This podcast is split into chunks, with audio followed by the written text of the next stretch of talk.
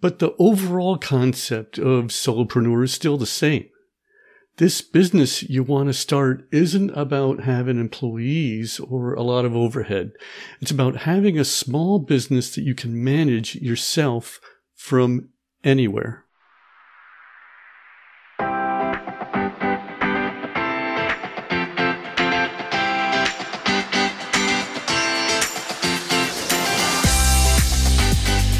Well, hello and welcome back to the Small Business Startup Essentials podcast, where we dive into the topics of starting your own online personal brand business. Maybe money's tight and you'd like to have an additional income stream, but maybe you're making that later in life pivot and you'd like to monetize your expertise. I offer coaching through my Solopreneur in 90 Days program. You can sign up for a time slot at tomclaremont.com slash coaching. But now let's get right into this episode. So, you want to be a solopreneur, own your own business, make money online by monetizing your expertise. Fantastic. I'm with you on that concept. But when I started out, I was under the impression that I had to do it all myself you know that solo is in solopreneur for a reason, right?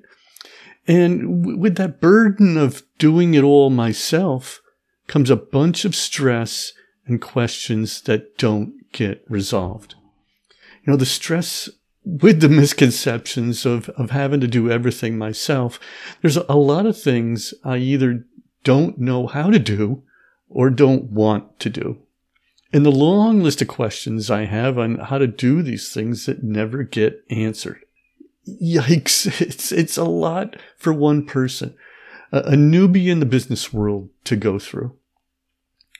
But after a while, I started to understand that I didn't have to be alone on this venture. I joined a, a, local networking group through BNI, you know, the Business Network International, and met with them once a week for a, a couple of years. I met some great people and, you know, created some great friendships along the way. And it was okay. You know, not great, but it was okay while it lasted. You know, I guess overall with the expense of the BNI membership and then, you know, to pitch in for the extra expense of the meeting room at the local cafe. Plus I had to, you know, contribute for the food and drinks for the group every week. I think I broke even overall. But beyond BNI, I was able to break out of that solo mindset. I was able to think beyond myself and how to operate and build my business. So if you're not good with accounting, and I'm not, hire an accountant. Feel overwhelmed with some of the daily tasks that you need to get done? Or you know, if you just want to finish a small project faster, hire a virtual assistant don't have the funds to hire anybody yet? Well, you can always get an intern to help you so they can gain experience. But the overall concept of solopreneur is still the same. This business you want to start isn't about having employees or a lot of overhead. It's about having a small business that you can manage yourself from anywhere. And as I'm working on this content now for the podcast, I'm on my back porch looking out at the woodsy backyard, watching a neighbor's cat stare down an intruding bird. and my goal is to be able to work from anywhere, to have a 100% portable business. I can create content for social media do Zoom calls with clients or just, you know, other people that want to connect.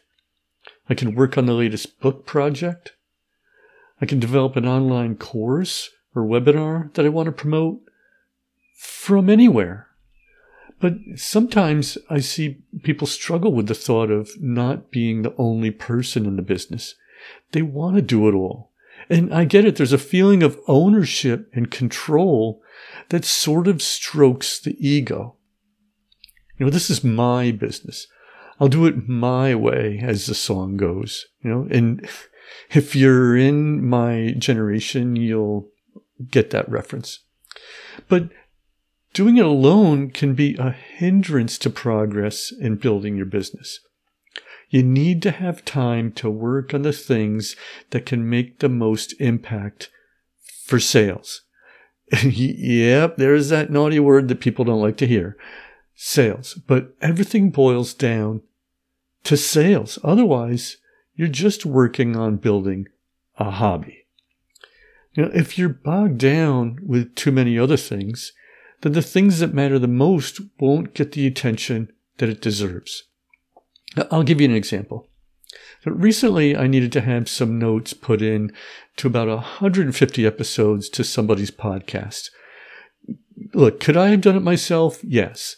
Did I want to do it myself? No. So I hired a temp to do it for me. You know, this freed up hours of time that I could spend on other things that I needed to focus on. So growth, when it happens, is more manageable that way. And, and hey, we all want growth, right? We all want more business, but we don't want more stress and feeling overwhelmed either. I heard of the military training concept of knowing yourself so you can lead yourself. And that really stuck in my head because that's what I'm getting at here. You know, knowing yourself and your strengths and weaknesses and then making the best decisions on how to run and grow your business. You know, that way you don't get in your own way. You're not making decisions on how to spend your time or, or your money in a way that leaves you feeling like you're the one that has to get it all done yourself. Now, I've taken some personality tests in the past and you know, they've helped to shed some light on my strengths and weaknesses from time to time. You know, and getting to know how I'm wired and if there's a, a short circuit in my head, you know, just kidding. They can help to also give some insight on what skills I might be better fit for as well. Now, I like the Myers Briggs test or the DISC test. Um, the Enneagram has its place as well. If I'm an introvert and I like to stay to myself, then maybe I'll be better at doing the tasks that are sort of done in the background, like creating long form content or, or writing a book or, you know, maybe working on an online course. If I'm an extrovert, then I might be better at creating a lot of videos for social media and it won't seem like a chore to me. But you get where I'm going with this, right? Get to know your strengths and weaknesses so that you can lead yourself in your solo business better. Now, after taking the personality test, it can be sort of hard to accept some of the results sometimes, though. So be open to what they have to say. But at the same time, you know, we can evolve over the years and work on improving one area or another as well. But the goal here is to have a thriving business that you're enjoying. The goal is to improve your life and lifestyle so that you're living your best life. That's my goal. And I hope it's yours as well. If you want to hear a bit more on the topic of having a portable business, just go to episode 44 of this podcast on the topic of the products you'll need to develop for your business.